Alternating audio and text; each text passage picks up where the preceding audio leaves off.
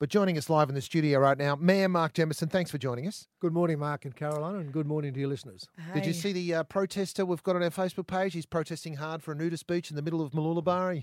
Uh, well, thanks for your uh, advice on that. Yes, I have seen it, and um, he's probably, you know, just a little too close to uh, the the action of families and the like. I think um, so, yeah. Yeah. I, I'm not sure if his protest is going to get a lot So of support. tell me, a nude beach though, that's a state law. Yeah. Yeah, right. So yeah. you, yeah. So we can't, you, you know, we can't even force you to make a decision No. today about uh, nude beaches.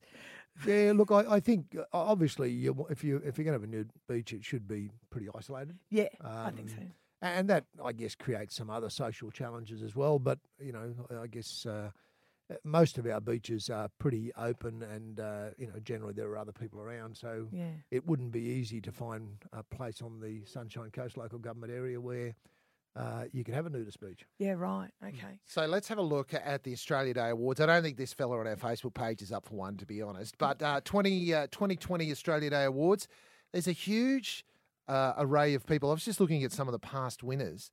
Uh, just, just beautiful, giving, community-minded people. That's what the Australia Day Awards are for, aren't they? They're to recognise people who might not be getting acc- accolades elsewhere. Absolutely, this is about our community acknowledging people who do uh, amazing things, um, make significant sacrifices to help others out, and uh, they're not always in the limelight. In fact, some of them shun the limelight; they don't want the recognition.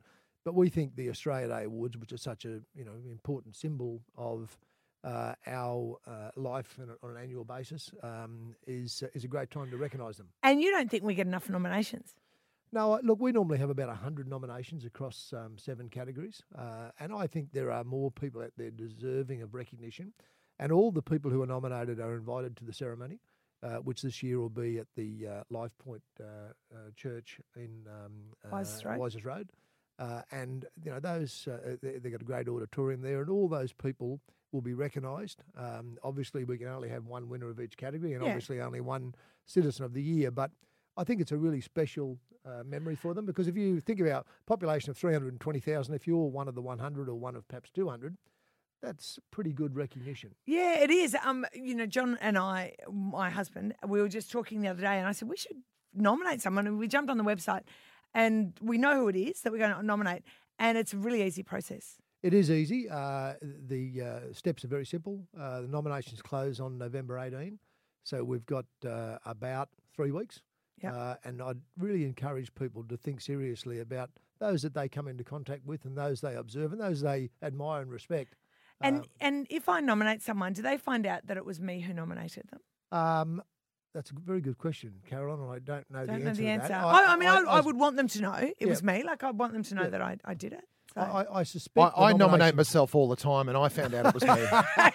I, su- I suspect the nominations are probably um, uh, the confidentiality is maintained. Um, however, I, I think uh, you know, given the very personal nature of it, Yeah. I think you know people should not be afraid to say to those they admire and those they'd like to nominate, "I- "I'm going to nominate you." yeah, yeah, yeah, Because uh, I really appreciate the work you do, yeah. uh, and I, I acknowledge that you know you aren't you don't seek recognition, you just want to do the right thing by your Do the right thing, but it's nice to give them a pat on the back. If- Okay, that if, you're sounds not good. if you're not aware of why and who and all those sorts of things, it's really easy to find. So you just have to do uh, Australia Day Awards Sunshine Coast.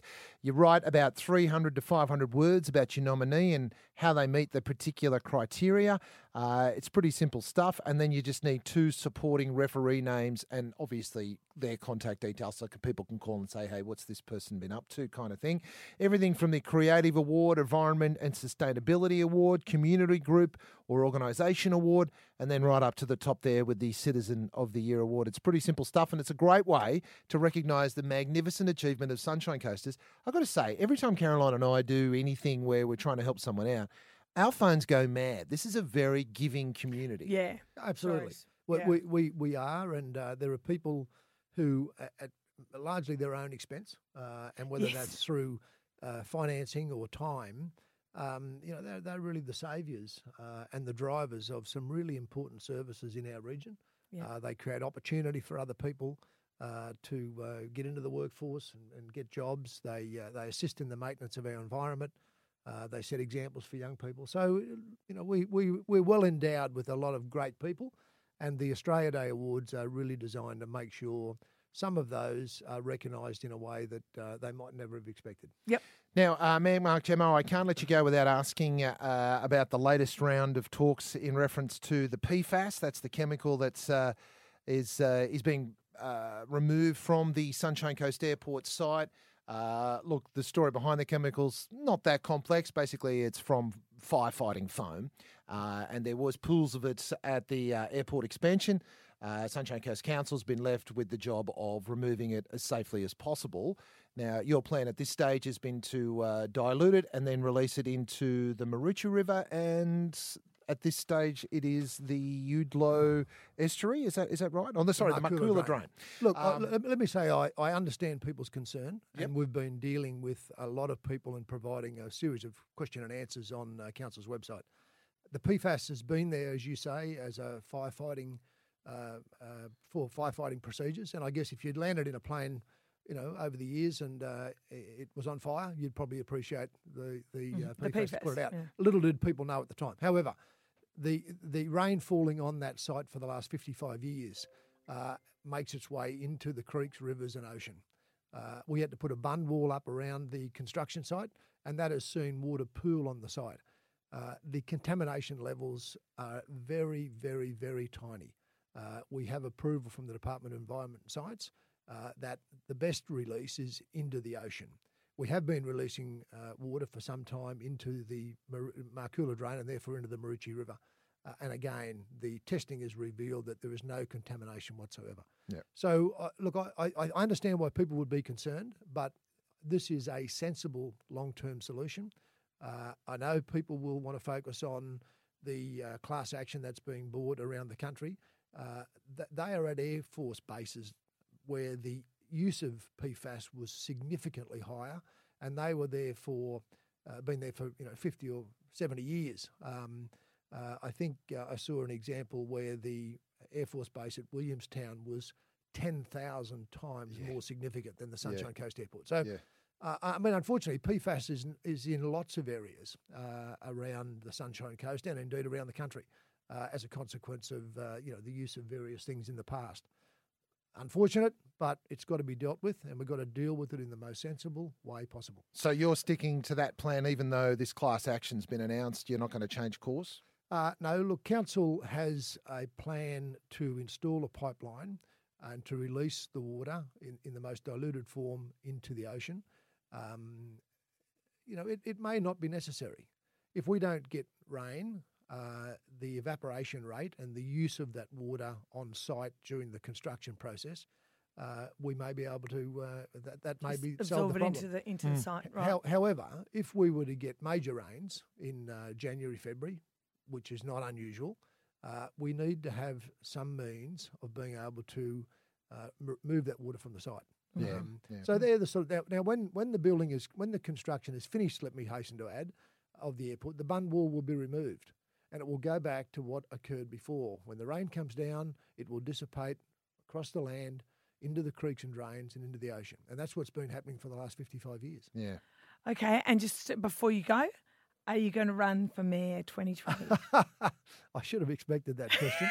It's only a year away. Yeah, yeah, Come it's on. Ma- Ma- Well, not even it's- to well- March. Well, it's still a long way away. I, I, don't, I, I think people really start thinking about elections in February. Um, So I haven't made a commitment yet, uh, Yeah. and I don't. But but I'll I'll make sure people receive plenty of notice when I make my determination. Uh, but I'm, I'm busy just getting on with doing what I committed to at the last election. Right. So, how far out? I mean, are you getting your ducks in a row, or are you genuinely deciding whether or not you want another term? Oh no! Look, it's a it's a big commitment to make another uh, another four years. Um, uh, I mean, I've, I've I was uh, uh, this week. I've been out each night, and I've- most nights last week. You know, my wife sits at home, Mm. um, so I've got to you know you've got to think all those things through. In fairness, um, uh, you know, I, I love what I do, and I'm very happy with the uh, progress the region's making. Um, and there's a lot of great things that'll come to fruition in the next term of council.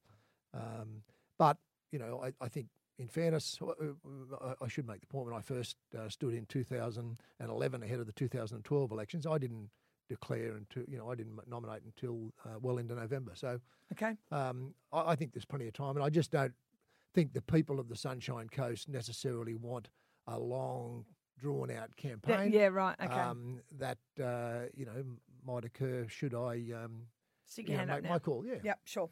Man, but Mark thanks for the question. Yeah, that's all right. You're not going to get out of here without some pressure questions, mate. You're not talking to Todd and Sammy now. no, thank you so much for coming in, Mark. We really appreciate it. And of course, Australia Day Awards coming up. The nominations are closing in just under three weeks.